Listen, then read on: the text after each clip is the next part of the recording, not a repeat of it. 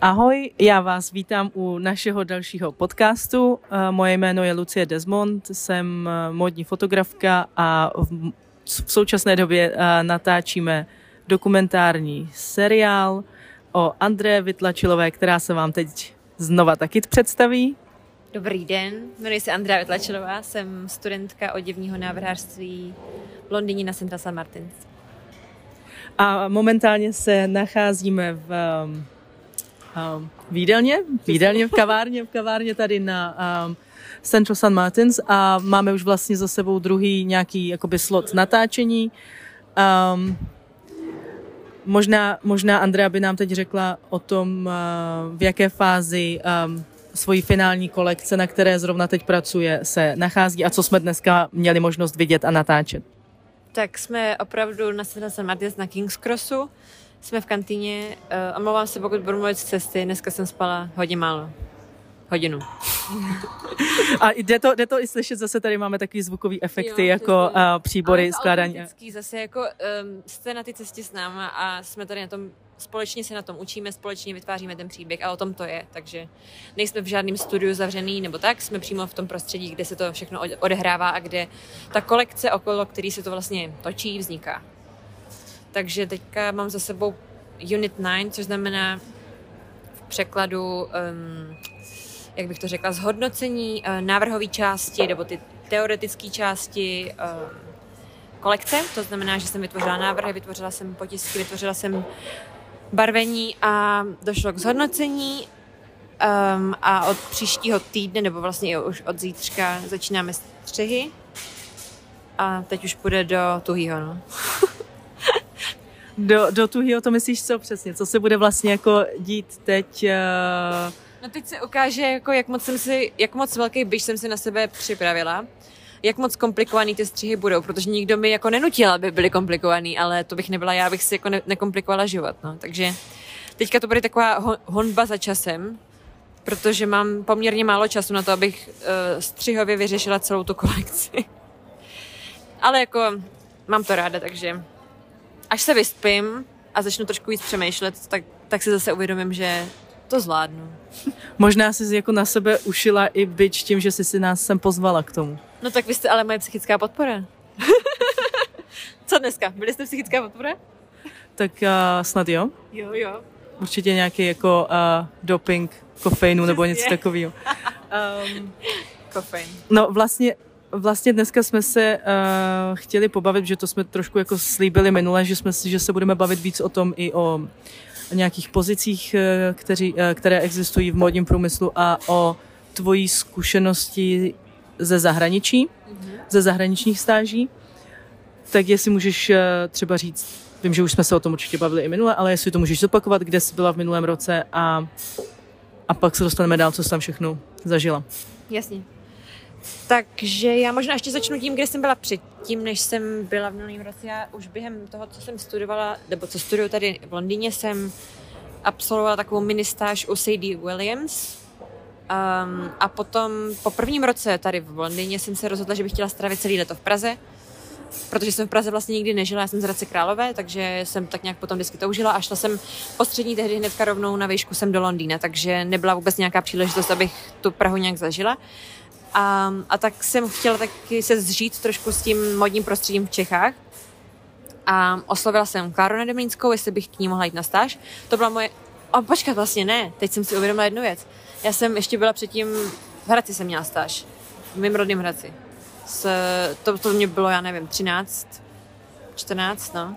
Tak s paní Jitkou Šedovou jsem tam pracovala a ona mi dala konce možnost, že jsem tam mohla vystavovat svoje kresby, což bylo tehdy úplně, to byla moje první solová výstava, takže to bylo úplně splněný sen. Potom s Klárou jsem se potkala, teď už to jsou skoro čtyři roky, čtyři, asi čtyři roky, teďka nevím přesně, abych nekecala. Um, a krásně jsme si sedli. A ještě jenom řekni, že s Klárou a, taky chystáš další podcast, tak jenom jestli ano, a, vás ano, zajímá víc. Ano, pardon, to jsem možná mohla naťuknout hnedka správně. Jak vidíte, tak mozek už jako... um, ano, s Klárou se um, budeme potkávat příští, tenhle týden, tenhle týden se s Klárou budeme potkávat a připravíme um, povídání nejen i o tomhletom. takže s Klárou jsem začala spolupracovat, nejdřív to byla jenom stáž um, přes léto, uh, ale tím, že jsme si nějak rozuměli a um, jak lidsky, tak i vizuálně, tak spolu spolupracujeme doteď. Já pro ní vytvářím printy, vytvářím pro ní někdy výšivky. Um, připravujeme už další věc už i teďka, kterou brzy snad půjde ven. Um, ale i teď, když půjdete do, ke Kláři do butiku, tak tam najdete věci, na kterých pracujeme, nebo spolupracovali jsme. Stejně tak jako moje šátky. Um, a potom vlastně jsem se vrátila zpátky do Londýna a byla jsem dva roky v Londýně, takže to už byly celkem tři roky. A po tom druhém ročníku oficiálně, jinak je to třetí rok, co jsem byla v Londýně, tak jsem vyrazila na placement year, což je vlastně součást toho studia. Jeden z důvodů, proč jsem se vůbec vydala sem do Londýna, že v rámci studia je možnost jít pracovat v průmyslu, nebo zažít ten průmysl. Um, a já jsem vlastně se vydala celkem do tří ateliérů. Vydala jsem se do Stockholmu, do Acne Studios, potom do New Yorku, do Marc Jacobs a do Paříže, do Kenza. No a teď kdybys měla jak, uh, nějak několika slovy, jestli to vůbec jde, vystihnout, jak moc jako ty značky jsou rozdílný, anebo nejsou, třeba některý plně mají možná podobnou, podobnou řeč, nebo nemají, jako jak moc to bylo pro tebe rozdílný. No, Takhle, jako by ta struktura je v podstatě skoro stejná všude. Ve své podstatě samozřejmě jsou tam rozdíly, ale ten princip je všude stejný. Myslíš jako struktura... Um... Designový tým, struktura No, tak teďka jsem možná trošku kecala. Designový tým je plus minus, nebo ta struktura z hlediska managementu, z hlediska marketingu, z hlediska designu, z hlediska produkce je plus minus stejná, záleží třeba, mm, jak moc je početná. Někde třeba byl širší design, eh, širší print tým, někde byl třeba širší, já nevím, um, marketing team, záleželo, ale um, co bylo trošku odlišný um, vlastně firma od firmy bylo to, jakým způsobem oni přistupovali k přípravě té kolekce. Někde to bylo víc třeba systematický a měli deadliny na uzávěrku té kolekce hodně brzo před přehlídkou a někde to bylo fakt doslova minutu před přehlídkou se ještě dokončovaly věci. A kde to bylo tu minutu? To bylo v New Yorku. to jsme ještě slečnu do, zašívali do šatu, protože že byly příliš těžký, takže se na ní otevírali, na ty hubený slečně. No, to byl zážitek. Ale jako te, tehdy, jsem, tehdy jsem taky byla úplně, my jsme spali ten den asi, já nevím, hodinu, možná dvě. A, a prostě dostala jsem se na, do zákulisí ty přehlídky, což bylo úplně geniální, že jsem zažila vlastně ten Fashion Week stran toho designového týmu. To bylo skvělé.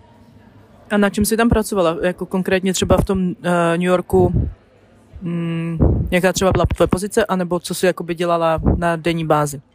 Já v New Yorku jsem dělala design, což znamenalo, že jsem dělala přímo střihy, ale i aplikace.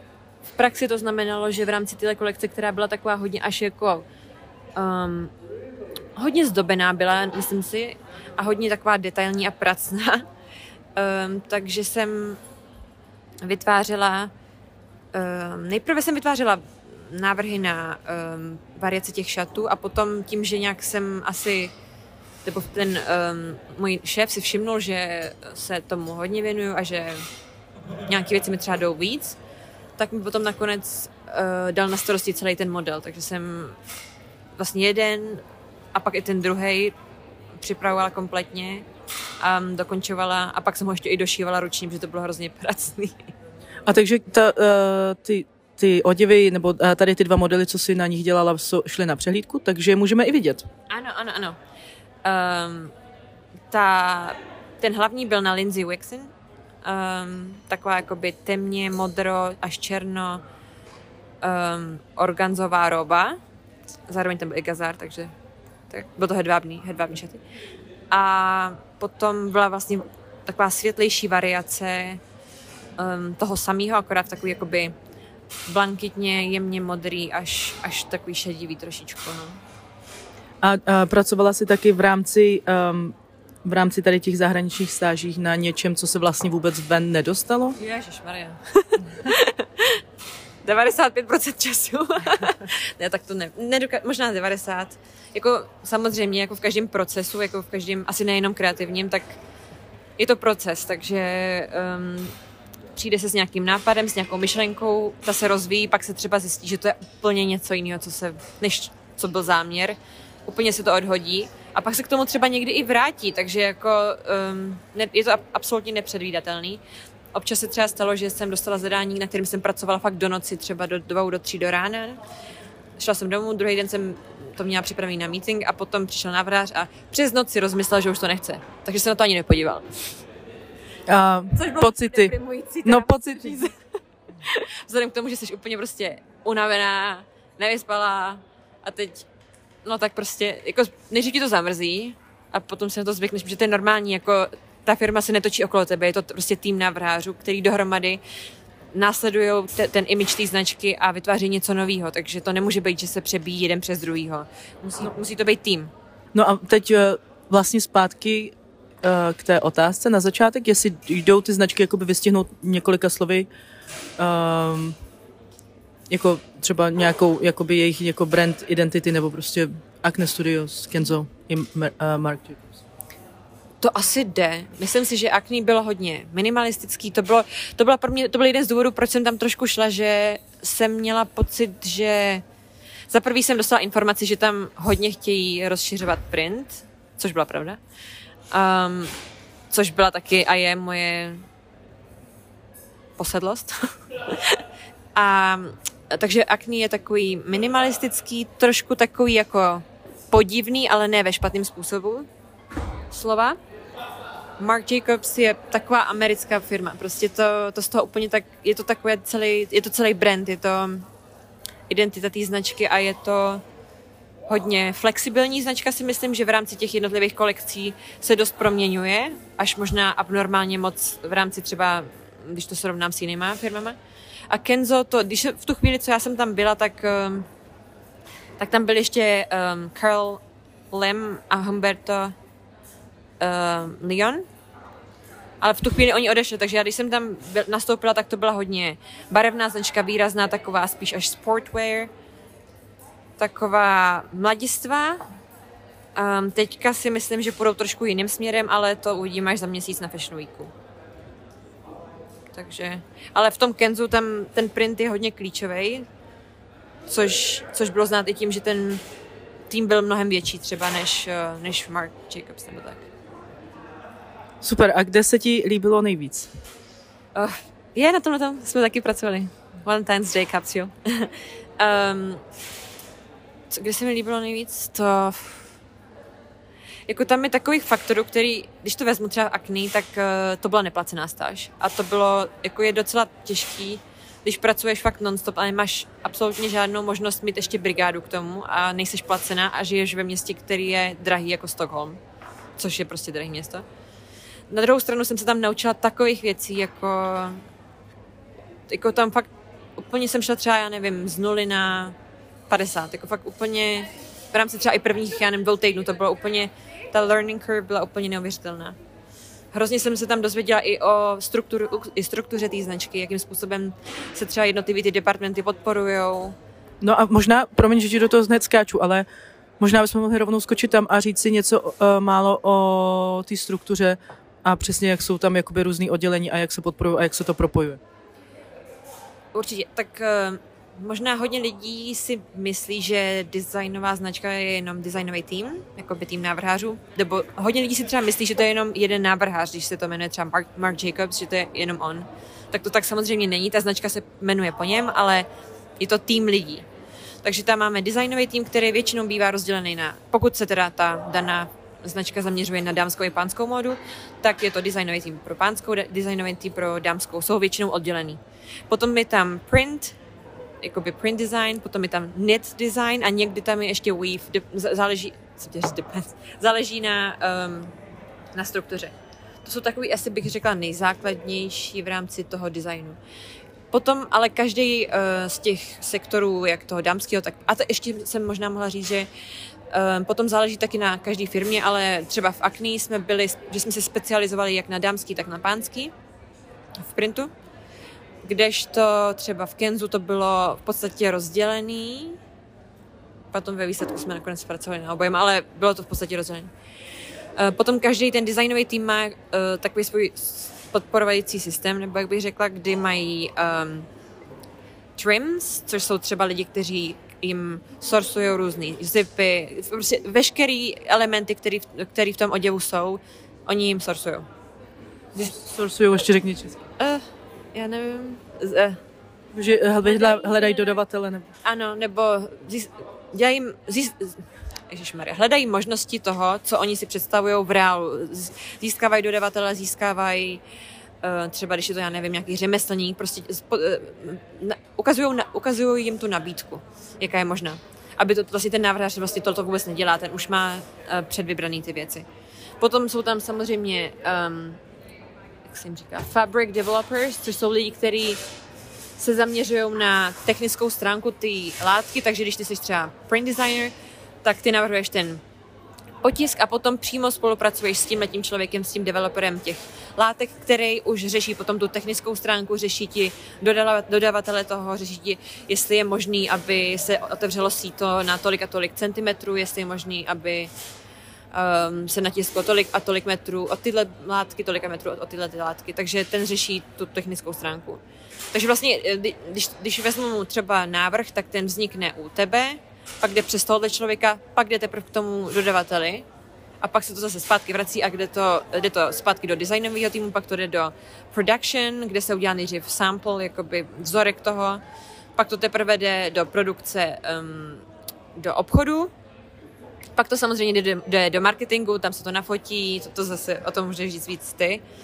Um, a pak to teprve jde k zákazníkovi, takže to trvá třeba rok celý ten proces a uh, je tam, já nevím, 20 lidí třeba. A teď eh, asi mm, si možná, to už si taky jako naťukla, co vlastně dělá jako kreativní ředitel, ale uh, ještě to možná zopakuj. Co vlastně ten kreativní ředitel dělá v rámci toho designového týmu? To je určitě jako člověk, který musí odsouhlasit úplně všechno, ale jak do toho vlastně jakoby zasahuje, dává tu inspiraci nebo spíš až nakonec to odsouhlasí? Tak tohle je hodně individuální věc. Když vezmu třeba um, v Akni, tak uh, tam to bylo, že, um, nebo takhle, záleží na týmu, někdy to je tak, že ten kreativní ředitel má pod palcem v podstatě jak dámský, tak pánský a rovnoměrně prostě udává třeba téma pro obě dvě sekce, abych tak řekla. Někdy se to štěpí, že dámský má jedno, jedno téma, pánský má jiný téma. Um, ten kreativní ředitel záleží, jak moc se investuje do té firmy. Buď to je fakt přítomen každému rozhodnutí, nemusí být, jo, jako tohleto. Samozřejmě, že je asi lepší, když ví, co chce a ten tým motivuje a komunikuje s ním nějak srozumitelně tak, aby to bylo pro obě dvě strany přínosný a ne jenom ne, ne, ne, ne, ne, ne, ne, nechci, nechci jiný, jiný, jiný. Jasně, ale je to jakoby ten člověk, který tam udržuje nějakou taky zase jako identitu nebo nějaký tón. Tak. Protože když vezmu uh, v rámci třeba nějakého oděvního domu, když vezmu v rámci nějakého oděvního domu, tak uh, ta identita té značky je předem daná, ale může se trošičku obměňovat s každým tím příchozím kreativním ředitelem. Proto ten kreativní ředitel udává ten jazyk, jakým se ta firma bude bavit. Um, no. A máš i ty takovou ambici jako do budoucna vůbec takovou představu, že bys byla kreativní ředitelka v nějaký velké firmě? A nebo můžeš mít ambici třeba úplně jinou, protože ty znáš jako spoustu těch eh, pozic v, v módním průmyslu, takže každý může mít jako úplně jinou cestu, ale... Uh, bože můj, nevím, jako je to hrozně náročná práce, jako to se tam v podstatě tím, že máš pod palcem fakt všechno, tak máš neustále jako rush hour. Eh, neustále seš mm, v tom hlavním čase, neustále nemáš někdy jakoby oddech, což je skvělý, ale je to potom třeba úplně neslučitelný třeba s nějakým osobním životem nebo tak. Um, určitě je to zajímavá pozice. Um, nevím, jako v tuhle chvíli nedokážu vůbec pokud by se jednalo o něco mýho, tak asi určitě. ale pokud, nevím. Ráda bych určitě zkoušela různé pozice, ale tohle je hodně vysoká meta a ještě hodně se musím nějak prokousat těma jednotlivýma faktorem. Takže eh, sleduješ i vlastně jakoby um, různé osobnosti, které jsou na těchto pozicích v různých firmách a je to určitě jako stresový v podstatě povolání nebo prostě ten eh, tlak, pod kterým si myslím já, teda ty eh, ředitelé jsou, je dost velký. A myslím si, že to je kvůli tomu i, že je to všechno tak jako zrychlený a jako móda musí produkovat prostě x kolekcí za rok a že to je spojený jako s tím koloběhem módním, jako já myslím, že ano. A taky si myslím, že přesně jak jsi říkala, že ve výsledku si um, hodně lidí pak spojuje tu firmu třeba jenom s jedním tím konkrétním člověkem, který je ten kreativní ředitel, takže veškerá, a to je tak prostě v jakýkoliv vedoucí pozici, nejenom v oděvu nebo já nevím kde, třeba v bankovnictví, tak uh, to pak jde veškerá zodpovědnost jde na toho člověka tím, že je to prostě vizuálno a je to... No, jako vlastně veškerá um, zodpovědnost, ale i kritika. To jsem myslela takhle, jakoby, že zodpovědnost za reakci, nebo mm, ten člověk si to musí vždycky obhájit, ten člověk vždycky, rozumíš, jako, že musí, musí být stoprocentně zatím a jako pořád je to jenom člověk, že já, takže... A to, musí to obhájit několikrát do roka třeba, jako pořád přesně, dokola. Přesně, přesně tak. A třeba některá kolekce je mu blížší, některá třeba není úplně jeho kapovcí, ale, ale prostě je to vizuál toho a je, a je to nějaký koloběh věcí. No, já ještě mám jednu otázku. Možná v rámci a takhle velkých firm, jak si vnímala jakoby ty další pozice, které úplně nezasahují jakoby do toho, co děláš ty, ale no vlastně zasahují, protože to je všechno jakoby koncepční práce nějaký značky, nějakého velkého velkého týmu, ale jak si vnímala další jakoby oddělení a pozice? No každá ta pozice, kterou jsem už zmínila, tak jako je hrozně klíčová. Bez, jako návrhář, když nebudeme mít um, fabric developera, tak jako může si kreslit, ale nedojde to k tomu produktu. A um, to je úplně naprosto stejně tak plnohodnotná práce, jako je ten design. A ty lidi právě naopak třeba dokážou, někdy až nemožný, protože dokážou vytvořit něco do druhého dne, nebo jako jsou to jsou to strašně důležité články, které dohromady dávají tu mozaiku, která pak funguje. Že? Jako to, je, to je o tom, že když máš um, když máš stůl o pěti nohou, o deseti nohou, tak stojí mnohem stabilnější asi, než když je tam jenom jedna noha. A o tom to je, že je to v podstatě ta týmová práce a každý člověk, všechny ty lidi zajímá ten oděv, všechny, všechny ty lidi se nějakým způsobem prezentují skrze tu módu, když to tak vemu, ale něco jim, je, něco jim je bližší, něco, v něčem jsou um, úspěš, šikovnější um, a tak to spojí dohromady a, a pak to dává ten celek. Takže bych řekla, že co jsem se tak z mý zkušenosti um, naopak takovýhle lidi, kteří třeba dělají tu technickou stránku, jsou fakt jako hodně vážený a um,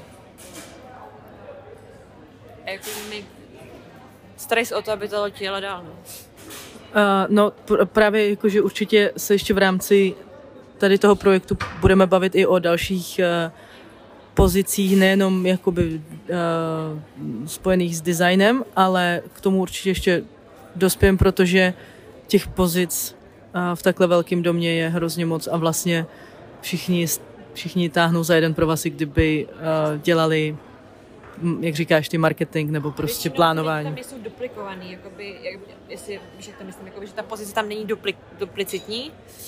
Je to tenhle ten, který se stará přímo o pánskýho pánskou verzi tohohle. Jako, každý člověk má na starosti něco a dohromady dávají ten celek. No. Já nevím, jestli Super. to jo, jo. srozumitelně, ale je to o tom, že um, i člověk, který má třeba um, jakoby back, uh, za, za, za ježišmarja, prostě studoval třeba management nebo nebo finance, tak pořád jako může docela dost dobře zapojit se do tohohle systému, protože má úplně jiný um, rozsah věcí, který ví, který zná a ve kterých se cítí dobře a může tomu hrozně moc pomoct. Jestli víš, jak to myslím. Jasný. Uh, teď vlastně to, co si popsala jakoby uh, velký práce ve velkém týmu, a když to porovnáš s tím, co děláš ty uh, v rámci svojí kolekce šátků, tak uh, kolik pozic jako zastáváš ty v rámci svojí značky? I, kdy, I když měřítko je samozřejmě velikosti úplně jinde, ale těch pozic nemáš tam jenom jednu, že? Jako já nevím, já mám vždycky takový strach takovéhle věci říkat, protože nechci, aby to působilo nějak blbě, nebo nevím, ale, ale spíš to je tak, že ono takhle, když děláš něco svého osobního, tak když děláš něco svého osobního, tak prostě neři, neřešíš hodiny, jako neřešíš, jestli děláš dvě, deset věcí naraz, protože to prostě máš hrozně ráda a chceš, aby to fungovalo. a ve své podstatě jako někdy je takový těžší spíš předat tu informaci někomu dalšímu, protože ty to přesně vidíš nějak a, a je pro tebe snaží to udělat, než to někomu říkat, vysvětlovat a ten to pak bude dělat. Takže samozřejmě dělám veškerou designov, veškerý designový řešení, stejně tak produkci, já nemám nikoho dalšího na produkci, vytvářím si to všechno sama, šiju si to sama. Stejně tak si samozřejmě všechno fotím, kromě toho, když teda fotíš ty. um, jinak si většinou ty věci fotím sama. Potom to samozřejmě dávám na web, provozuji e-shop, potom společně s mamkou to posíláme, protože když, jsem Čech, když nejsem v Čechách, tak to posílá moje mamka. A potom taky organizujeme různý, um, i společně s Pepou třeba organizujeme um, různý setkání, události, přehlídky, výstavy. To všechno děláme sami, protože na to nemáme nikoho dalšího, nemáme žádnou sekretářku nebo asistentku nebo já nevím, nákupčího. Všechno děláme společně sami.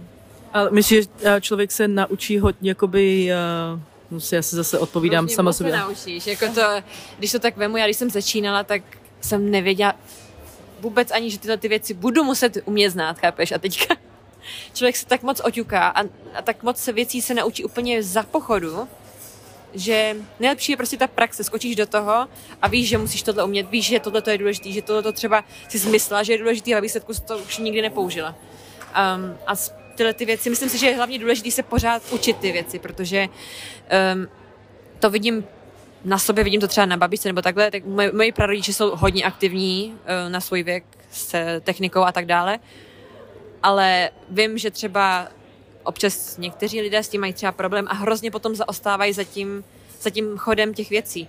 A tím, že vlastně i v té kolekci se snažím spojovat tu, tu, no- tu novou technologii s tradicí, tak pokud jakoby nebudeme se snažit držet krok s těma novejma možnostma, tak prostě zakrníme a pak nás někdo předběhne třeba, nebo No prostě pořád eh, jsi jako taková jako v běhu, pořád eh, aktivně. Jo, doslova. A, a teď, teď si před chvílí si zmínila eh, prezentaci, ať už je to prostě prezentace na webu nebo tvojí vlastní značky nebo něco takového, ale um, prezentace dneska bych možná tím i jako pomalu skončila, protože to všechno dneska začalo prezentací Přesně. a můžeme s ní i skončit. Jak eh, vlastně jsi dneska vedla, myslíš, jak to bylo v rámci, musela si prezentovat uh, nějakou fázi kolekce, co máš všechno jako připraveno. Jak myslíš, že to šlo? Uh, I když vím, že tě teď jako stavím do těžké pozice reflektovat něco, co... Ale uh, jaký z toho máš pocit? A mám z toho docela, musím říct, jako já takhle, když jsem si dokončovala ty věci na tu prezentaci, tak vždycky je člověk v takové fázi, že si říká, že to jako není možný zvládnout do toho času, jako že to není fyzicky možný. A vždycky to nějak dopadne. Nějakým zázrakem se to povede, nebo já nevím. Takže jsem teďka ráda, že jsem opravdu ráda za to, že jsem to dotáhla tam, kam jsem nějak plus minus to chtěla dotáhnout. Je tam ještě kilometry a stovky kilometrů a tisíce kilometrů cesty. To jako vůbec nemyslím si, že jsem někde v nějakým cílový rovince, to ani náhodou. Ale jsem ve fázi, kdy na to můžu stavět dál. A pokud se týká ty prezentace, jestli narážíš na to, jak jsem tam četla to manifesto. Ne, na to nenarážím, jenom, přemý, jenom je dobrý jako vlastně říct, uh, co jsi dneska dělala a vlastně i říct, že jak je důležité jako prezentace a umět, vlastně ty si řekla, umět předat tu informaci dál, že ty si vlastně řekla, že někdy je těžký předat informaci, když na něčem pracuješ a je to tvoje vlastní práce, to umět předat dál a vlastně o tom to dneska bylo. O to, ti, to, to dneska hodnotili, protože oni, um, tvoji profesoři vědí, co máš připraveno za vzorky, s čím pracuješ, eh, kolem čeho se tvoje kolekce točí, ale dneska se to musela odprezentovat tak, aby to pochopili více, nebo aby to pochopil někdo, i kdo tě úplně nesledoval od začátku. Um, Jo, tak to, to je rozhodně pravda a to je věc, kterou třeba jsem dřív hodně podcenila nebo podceňovala. Já jsem teda byla hodně, já když jsem byla menší, tak jsem byla strašně stydlivá, jako fakt hrozně stydlivá, že třeba, nevím, na střední jako jít před tabuli něco, tak to byl prostě úplně konec světa, to vůbec. A jako prezentace je fakt základ absolutně všeho. Jako můžeš udělat sebe úžasnější věc, sebe geniálnější věc a pak ji neodprezentuješ vůbec dobře a všechno jde do koše. Jako to je, jako fakt prezentace je třeba 80% toho. To je, když, když představíš svoji práci někomu, který s ní nemá vůbec žádnou vazbu, ne, vůbec o tobě třeba neslyšel, neví, o čem ty mluvíš, neví, co mu ukazuješ, tak pro něj je najednou tolik věmu, když vlastně mu ukazuješ vizuální věci a zároveň na něj mluvíš, že to musíš struktur, strukturalizovat tak, aby to bylo srozumitelné, aby prodala to, na čem si celou dobu tak hrozně moc pracovala, na čemu si věnovala čas, peníze, všechno. Takže to je věc, kterou si myslím, že se tady hodně jsem se naučila v Londýně, že já když jsem přišla, tak pro boha první prezentace, to bylo, to bylo peklo. Jako já jsem hodně věnovala vždycky času a přípravy všemu a potom jsem si říkala, no, tak nějak to tam jako doklepu a jako to vůbec, to je hrozně důležitý, každý, každý ten aspekt té prezentace, jakým způsobem mluvíš, jakým způsobem předáváš ten příběh, jak, jakým způsobem um, podáváš pořadí těch jednotlivých věcí, které představuješ. Jestli si třeba to nejlepší necháš nakonec, jestli něčím na začátek ohromíš. To jsou všechno aspekty, které jsou strašně důležité. Tak to si řekla krásně. A tím bych to asi dneska ukončila, protože... protože tady uh, Ne, protože eh, mám pocit takhle z toho, co jsme viděli, uh, co tam dneska si měla připraveno na stole a co jsme slyšeli, je, si myslím, že je srozumitelný um, kam, kam jdeš vlastně s tou kolekcí, je srozumitelná jako inspirace a a tak mám pocit, že se ti to povedlo dneska, takže tím bych to ukončila. Jsi hodná.